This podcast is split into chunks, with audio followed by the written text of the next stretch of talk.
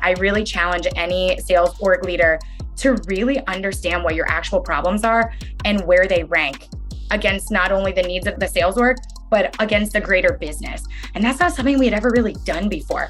So peeling back those layers was really exciting to me, very overwhelming, but I also understood that there was light at the end of the tunnel once we had outlined our priorities. Welcome to the OpsStars podcast. We host authentic conversations with revenue operations professionals running the show behind the scenes, holding things together, doing whatever it takes to innovate to solve problems, build processes, and manage the data to build a modern revenue engine that powers a great buyer experience. I'm your host, Rachael McBrearty. Welcome, everyone. I'm your host, Rachael McBrearty, and I'm joined today by Ryann Morrow. Welcome, Ryann. Hey, Rachael. Thank you so much for having me. And great to have you. So, Ryann, you're Senior Director of Sales and Sales Development at Cybrary, which is a cybersecurity professional development platform that provides IT and security professionals with the knowledge and skills to achieve their career goals. You bring an extensive background in sales leadership and consultation. Prior to your role at Cybrary, you were the team lead of business development at Social Tables, which is Cvent now, the director of sales at Trustify, where you were coaching sales development representatives and account executives on customer service and sales techniques. And you were a key contributor to the enhancement of the lead qualification process. A very interesting background and skill set that you bring. Excited to pick your brain on on how to build out sales development teams and what it looks like to be on the the front lines of responding to all those leads. Before we jump into what you've been doing and building out at Cybrary, maybe tell us a little bit more around the key stages of your career journey and what led you to your success at your role at Cybrary. Absolutely. So I sort of organically, accidentally fell into sales. I was in more of an event coordinator role and it sort of parlayed into sales. I was working for the Washington Capitals practice facility, doing a lot of their event coordinating. And they had two stores a team store that sells mostly Washington Capitals merchandise and a pro shop that was for more of the buying your skates, your pads, your sticks, your figure skates, etc.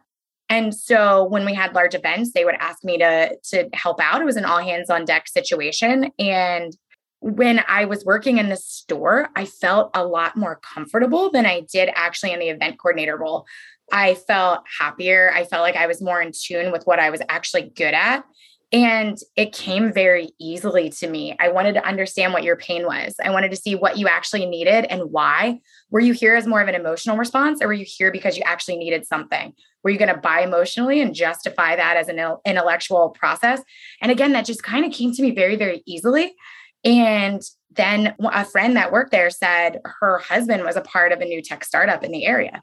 And I was looking for a career change. And again, it happened very organically. And that's how I became an SDR. That's really cool. I love your perspective on understanding the emotional plus the rational that that came to you intuitively. You have to deliver rational benefits to a company, but people do buy emotionally even in B2B. It's that combination. You have to have them both. So we met a few years ago. You had such an amazing story of what you'd been doing at Cybrary that within a year of being there, you'd built this in house SDR team from the ground up. We're having amazing results. In fact, you were an OpsStars Award finalist for having the highest ROI program of the year.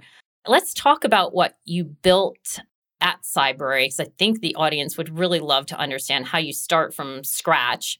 Before we dig in, give us a little bit of an overview of the go to market motion at Cybrary, just so we have context. Yeah, absolutely. What you just said, where you're like, you built it from scratch and you did all these things, it feels so nice when somebody else says it to you instead of me telling other people. And so the go to market strategy is that we're an inbound response team. And what that means is, is that anyone that we're speaking to on the sales development side has either signed up for an account of Cybrary or they have specifically raised their hand requesting a business trial or an interactive walkthrough. These people come in, they've signed up for an account, and we put SDRs specifically against people that identify themselves as a manager. So we were having the SDRs call these people, but before these people would actually get in the SDRs' names, I had to check a lead queue almost every minute.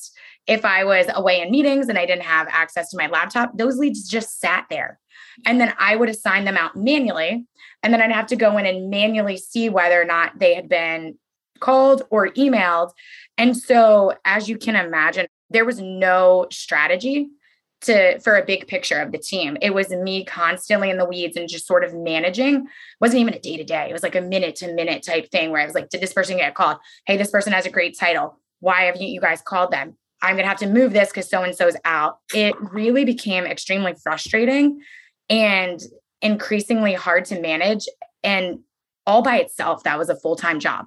And then one just quick aside, we just hired, funny story, a new sales operations director who was my manager when I started out as an SDR. So things have come full circle.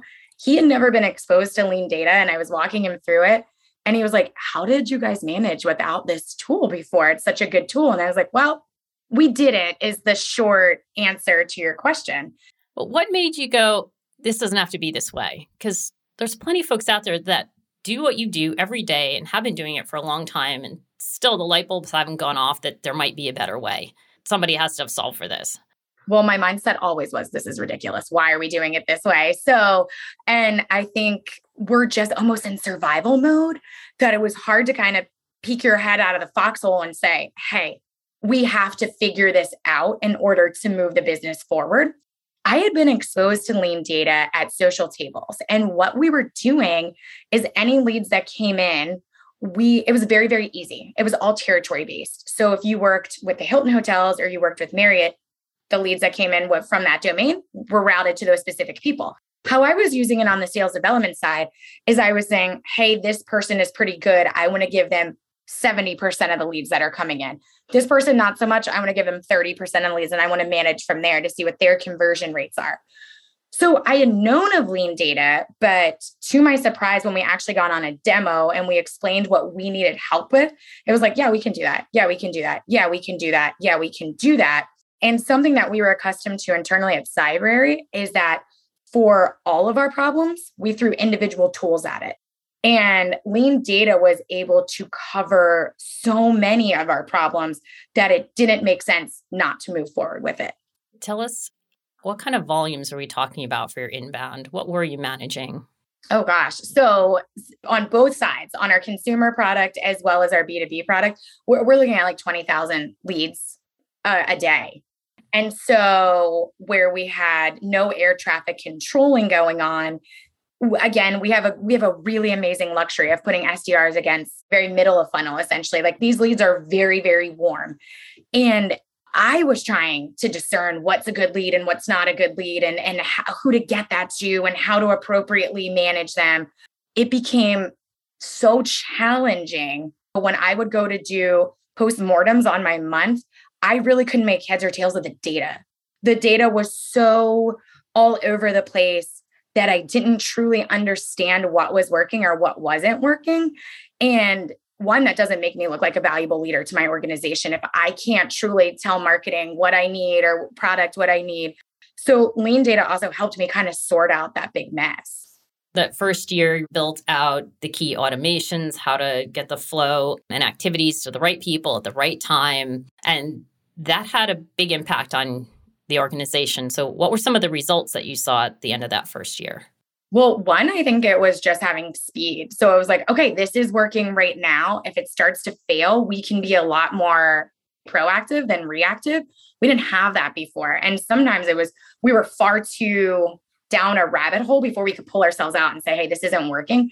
So I think it really gave us the leverage to fail and fail really quickly. And then we could change direction super fast if we needed to it's a very intuitive system just to move the nodes around and connect the different lines where it needs to go or change people's names or change the lead queues in Salesforce, whatever you need to do. It can be done in a matter of seconds. We did not have that luxury. If we needed to change directions and do an about face, it was a full overhaul that took several days. And I think the first thing that we were able to really, the first big win we had was speed and then outside of that, I would say the second thing was optimization. We again, we didn't understand where we should attribute more more bodies or more ad spend and that so coupled with speed and optimization, we were able to get so much data back from that that it really revolutionized the process. And today, what our process looks like compared to what it did, it seems so crazy because it feels like it was 20 years ago, but it was really like a year and a half, two years ago. It seems like it wasn't even the same company or the same team that was in place.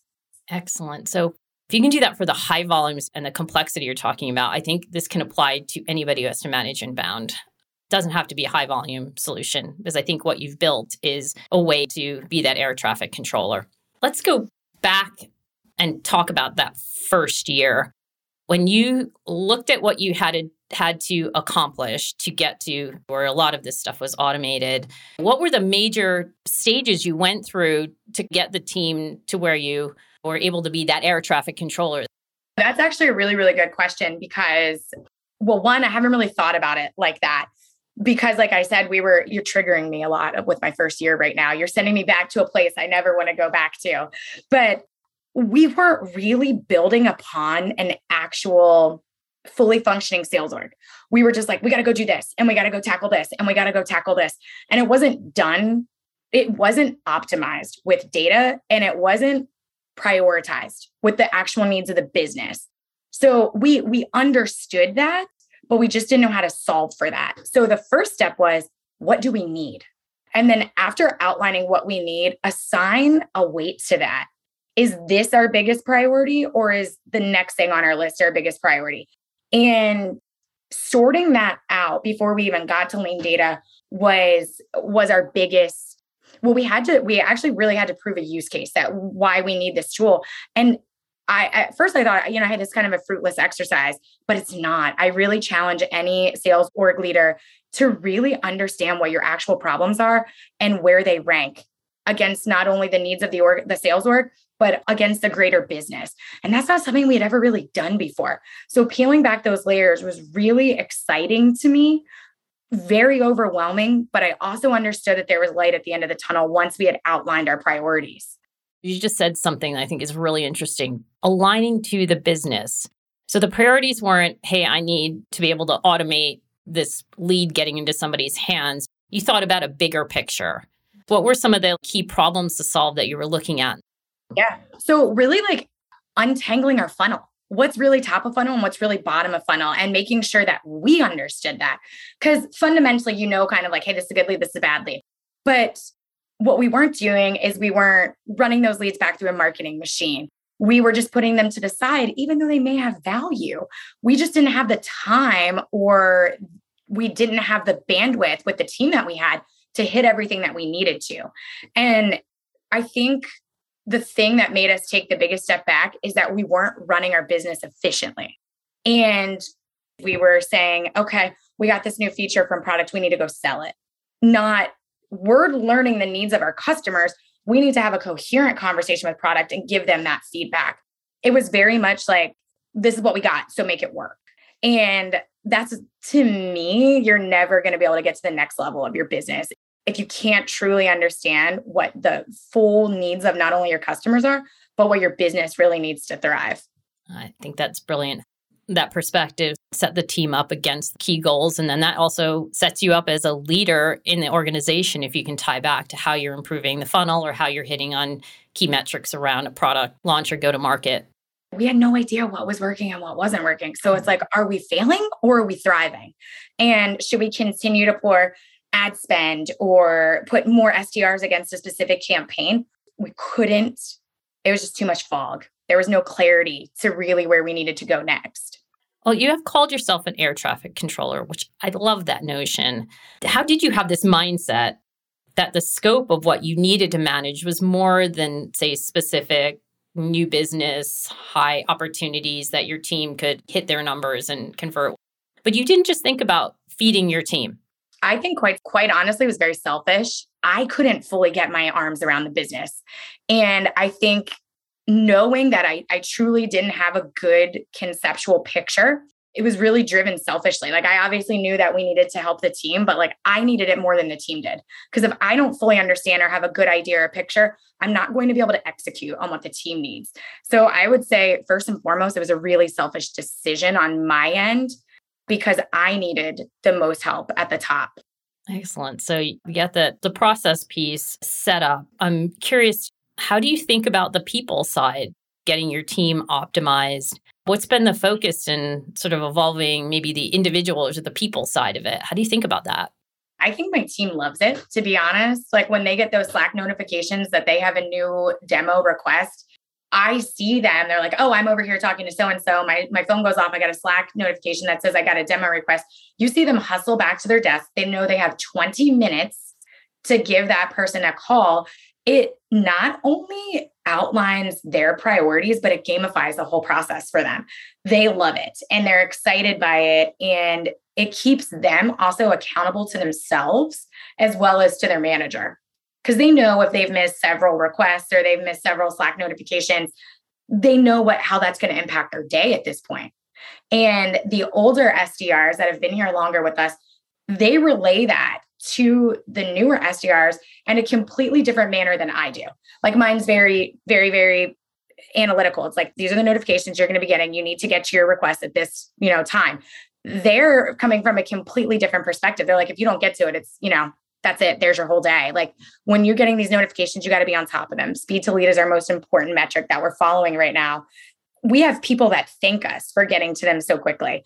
And also, you know, time is of the essence to try to meet these learners where they're at. If they're signing up now, that means it's top of mind for them. So I think it's a one two punch. It's how I view it and it's how the team views it as well. And I think anybody in any role wants to know how they're contributing to the the whole company's success. Being super clear on what you need to do and what's important feels very empowering as an individual. And they're great. So you get you get the team set up with all of the tools and capabilities they need to be able to hit those goals, right? That speed to lead. Uh, maybe tell us a little bit more about how you think about the attributes of a kick-ass SDR team. What do you look for in your people? How do you set them up? How do you rally them? Like the people side of it. Give us some insights into how you keep them engaged and excited? Yeah, the first thing I always look for is someone who has a growth mindset. It's not, to me, it's not about the methodology of, you know, you got to be the first in, the last out. It's you have to optimize your time while you're at work. And if you don't, your eight hours are extremely valuable. And I want you to have a great work to home life balance. So understanding that when you're in seat, you need to be focused specifically on work. And I think anybody that comes in that has that mindset is already kind of levels above someone who doesn't. And then also failure. I encourage them to fail all the time. Someone who is experimenting and trying new things and working on their talk track and helping others and failing forward is the second biggest thing that I look for and being positive, not shutting off new ideas being receptive to what other people are saying. And we're really big on peer to peer management, where it's not you're just hearing it directly from me all the time. We're having new SDRs work with older SDRs. We're having SDRs work with account executives because everyone's going to have a different perspective on not only the business, but your talk track and how you communicate with customers. And it's important for you to really bring that full circle for them. Sales is cyclical, and so should the beginning and the learning process. It should all be a full cycle. And so, bringing people in that have these really good attitudes has probably been the most important thing to me. I always will take someone with a higher will over a higher skill because if you have such a desire to learn and grow, that skill comes as a byproduct from your will. And identifying these people early on in the process has been challenging. But like I said, we kind of posed it to the team. Are these people working well with us? Are they doing a good job? Are they being open minded to coaching? So it's not just what I see, it's what the team sees as well. I also truly believe that happy salespeople sell more. If you're happy, you're engaged, you trust the process, you like your manager, you're going, that's going to come through on the phone. You're going to sound differently than someone who's miserable at their job so, having people that are energized and excited about what the company does is one component. The second component to having happy salespeople is setting them up for success. And if you're not set up for success, that can be really difficult for you to do the other aspects of your job. And again, setting them up for success, I really mean just more in the tools and the day to day that we're looking for. I try to optimize as much as I can for them so they can focus on the customer and the prospects and how they're speaking to them. I love that. It makes sense. As you look at 2022, what could be the next evolution? Do you see any trends that you're like, oh, I've got to be thinking about this next? So 2022 is going to be pretty intense. And we've gone through this assess what we need to do situation. And I want to be done with ideating. We know what we need to do. So now it's time to align with everybody else at the company. We need to be in lockstep and we need to go and activate and achieve. And we need to act immediately on what we actually need to do because I think we have the data that we need. And it's time to kind of put that to bed. And now it's time to get everybody on board and it's time to act on that. I also think that 2022 is going to be huge for us in different ways. And to answer your question about where things are going in sales, one thing that I've really, really noticed, and it shouldn't come as a shock to anybody, is like stop calling people all the time, stop emailing them all the time. Meet the person where they're at, meet your prospect where they're at. Say, hey, I've reached out to you a couple of different times. Here's a link specifically to my calendar. I want you to schedule when you have time. Rather than me getting on the phone with you and saying rachael i have an opening tomorrow at 2.30 does that work for you? Or what like what works best morning or afternoon? It's like nope. We need to let them come to us essentially. And it's been working really well for us. We started experimenting with this at the end of q4 but the psychology is simple. Don't push someone into an interactive walkthrough or a demo. Let them come to you. Because people feel more inclined to do something when it's their idea We've been having discussions around that here too. If you have this empowered consumers, they do want to self serve, they do want to lead and guide and tell you how they want to interact rather than a push. If you look at our industry, cybersecurity, there's a new evolving threat every single day. And what our main goal is, is to help people harden their security posture. With everything that's been going on, the Log4j or, you know, the threats of Russia right now, it's not going to work for me to tell a CIO or CTO or CISO, like, this is the time I have available. It's like, no, I need you to schedule time when you have availability. And we want to empathize and sympathize with what's going on, not only in the industry, but how busy you are helping defend your organization.